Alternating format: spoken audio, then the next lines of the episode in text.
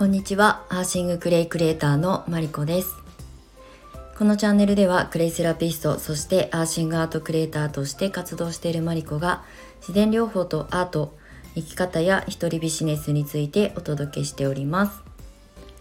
はい。11月22日火曜日。今日もちょっとスタートが遅くなりました。午後になってしまったんですけれども今日のスタイフ収録配信をお届けしていきたいと思います。はい。今日は2022年。11月22なのであのエンジェルナンバーとかねあの好きな方はピンとくると思うんですがまあこう同じ数字が並ぶ日ってね、まあ、メッセージがこうあったりとかするんですけれどもまあ、221122 2と1がね続くっていうのでまああの今日のこの日は特別何かの記念日とかではないんですけれども日々ねそうやってあの節目になるような日にちをねこう意識したりとか私は結構するんですけれども、まあ、今週はね新月も間近に迫っていてあさってかなが新月になってくるので、まあ、今週はねちょっとこうまた年末に向かって2023年に向かってうん小さい小さい見えないところでの、まあ、時空の動きがあったりとかするんじゃないかなっていうふうに思っています。はいまあ、全くこういったことに興味がない方は何のことやらって感じだと思うんですけれども、はい、今日は11月22日火曜日です。はい、でえー、っとですね今日は何話そうかな。あのちょっと占いチックな話をしようかなと思うんですけれども皆さんあの占いって好きですか？まあ女性は結構ねあの好きな方多いと思いますし私もうんとまあ何人かの、えー、性戦術の先生たちのね発信を日々見たりとか、うん、週刊、えー、占いとか、えー、1年の占いとかね結構あの参考にさせてもらうことが実は多くてであんまりこうあのネガティブな占いはあんまり見たくないのでポジティブというかあの、えー、前進するようなあのコメントとかねメッセージをくださるようなあの占い師さんたちの発信をね参考にさせてもらってるんですけれども、まあ、私あの何年前かな一番最初にあこの人の言葉ってすごい素敵だなと思ってずっと未だに、えー、毎日えーと、占いを見ているのが、えー、石井ゆかりさんっていう方でねご存知の方は多いと思うんですが星占いの手帳がね年末とかになると そろそろ出ると思うあもう出てるのかな？石井ゆかりさんは20代の後半ぐらいの時だからもう15年ぐらい前に友人にね教えてもらって見始めたあの方なん性戦術の方なんですけれどもなんかすごくパッと見抽象的な表現なんですけどでも時間軸でしっかりとあの年俸ってね年末に必ず無料でこれ無料で読んでいいのっていうぐらいのあの大容量というかねすごい文字数の占いを出してくださる年俸って1年次の年の1年のあの、えー、占いを出してくださるんですけど結構ねすごいこうえー、っとその年の指針になったりとかっていうので結構参考にさせてもらってるのが石ゆかりさん。であと立花さくらさんとかはよく定期的にあの拝見しています。で最近はねあの LINE とかのなんだ公式 LINE とかで登録しててゲッターズ飯田さんとかね。まあちょこちょこあのワンポイントでメッセージが受け取れるのですごい重宝してるっていうかね。今日はあのどういう自分のあのモチベーションでいようかなっていう風に参考にできるので占い結構好きな方だと思います。はい、あの昔一回ねあのなんだっけえーと、マヤ歴の先生が知人にいてマヤ歴を見てもらったりとか、まあ、それはねあの、まあ、統計学で今日の占いっていうことではなくて私と家族との関係性。あの黄色い星がなんちゃらとかねちょっとあの難しくてあの1回で覚えられないあの戦術なんですけど戦術っていうのかな、うん、あの統計学なんですけどすごいそれも本当にどんずばで「わあそれそれそうそううちのお父さんとお母さんと私の関係性ってそうだったわ」っていうふうにもう本当にストンってあの腹に落ちるようなあの読み解きをしてもらったりとかして、まあ、それがね家族との関係性をいい塩梅でこう調整する距離を置いたりとか近づいたりとかっていうことができるようになったのもマヤ歴のあの鑑定結果がすごく役に立ったりとかするので何かのタイミングで何かこう選択するとか方向性を変えるとかっていう時にはお世話になることが多いのが占いです。はい、であの今日はね別に占いの話を掘り下げるっていうよりもあの、まあ、年がねもうそろそろこれからね明けようとするタイミングのこの年末に差し掛かる今時期ですよね。であの風の時代っていう言葉をね聞いてる方とかって多いと思うんですけれども、まあ、2020年にまあ世界的にねおかしなことが起きて今までに経験のない現実が起きてっていうことを2年間あの過ごしてきたと思うんですよね日本に住む私たちも世界中もそうですけど。でその始まりとともに風の時代っていうものが始まるよっていうのをね聞いたことある方はいると思うんですが本当にね今まで2020年の前の風の時代の前っていうのは土の時代っていうふうに言われていて、まあ、昔からの習慣だったりとか、まあ、要するになんかこう形あるものが全てって言われてた時代から目に見えないものがこれからはとても重要だっていう風にあと風って言われるぐらいなので本当にね瞬間的にいろんなことがどんどん変わっていってしまう時代に変わって移り変わっていきますよっていうタイミングの入り口が2020年っていう風に言われていました。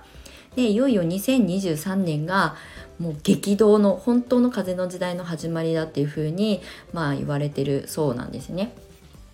の私はもともとその性戦術をすごい勉強してるとかではないので受け売りなんですけれどもでもやっぱりこの2年間すごくいろんなおかしな状況がたくさん生まれたりとか、まあ、加速して自分の人生を変えた人もいるしそのままその場所にとどまった人もいるいるので、えっと、二極化っていう言葉が、まあ、聞いたことあるかもしれないんですけれどもっていう言葉がねあのちょっとずつこう明るみに出てきたというかね変わろうとする人変わる人と,、えーと、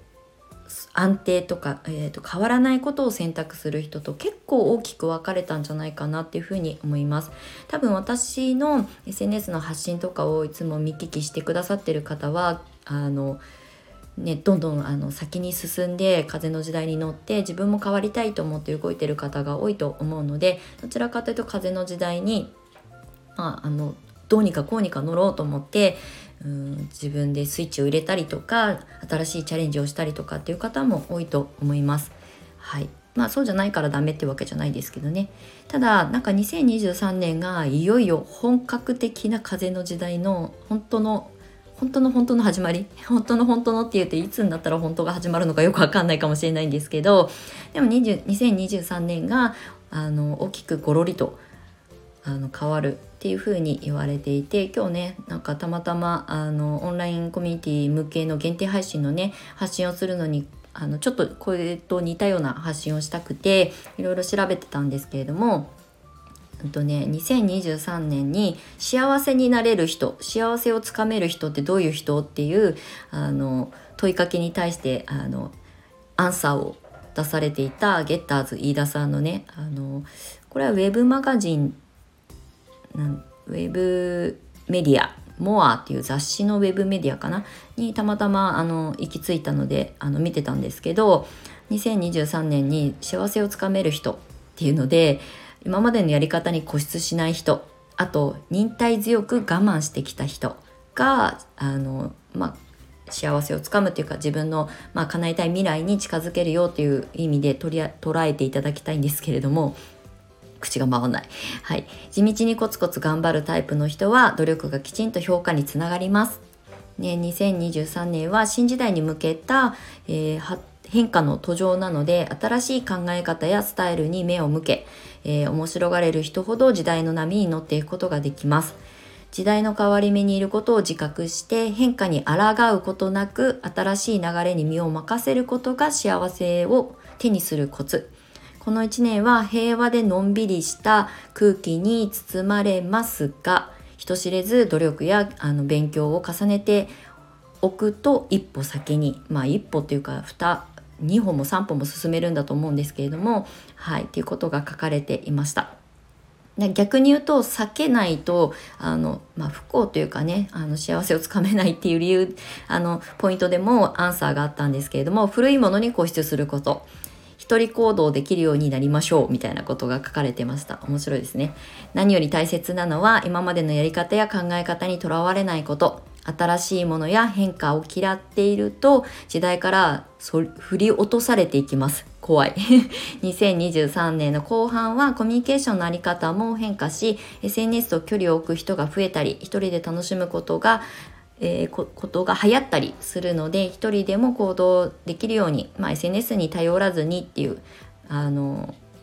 自分っていうものがちゃんと人に伝わるっていうことが大切っていう時代になりますよみたいなことなのかなっていうふうに思います。うん、でもすごい私はしっくりきますねこのゲッターズさんのアンサーを見ていて。